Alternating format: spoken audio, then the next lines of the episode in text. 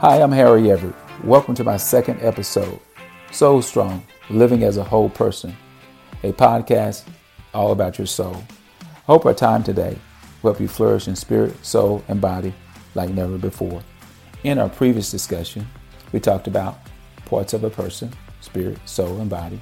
We talked about being made in God's image, being an image bearer. Today's lesson, a conversation, is about Christians and non-Christians.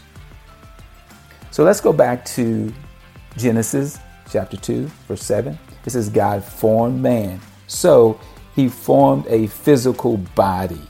And I'm going to say that's the material person. And then he says, he breathed the breath of life into man, and man became a living being, which is a soul. That's the immaterial person.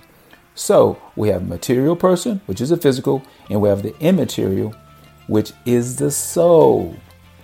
You got it. When it comes to spirit and soul, there's some different views out there. I just like to share my view. The spirit and soul throughout Scripture is really used interchangeable. If you read the Bible, you see that it's the spirit, soul, soul, spirit. So I like to think of it this way, as a coin. On one side the spirit, other side soul. They're connected. You can't have one without the other, as I shared with you in an earlier episode. And then you have a body, and they all interlock together, but spirit and soul are together. That's through my viewpoint, and there's other viewpoints that says that spirit, soul, and body, which is kind of a trichotomy, and I have more of a dichotomy view, and then there's a monism view. So that's just a food for thought. That's just the different views out there. Just wanted to push that out so you have an understanding of that if you heard that out, wherever you're about. So we can say that a human being is a material person, physical, and immaterial. So that's my thinking, my feelings, my emotions, my will, my desire, and my conscience.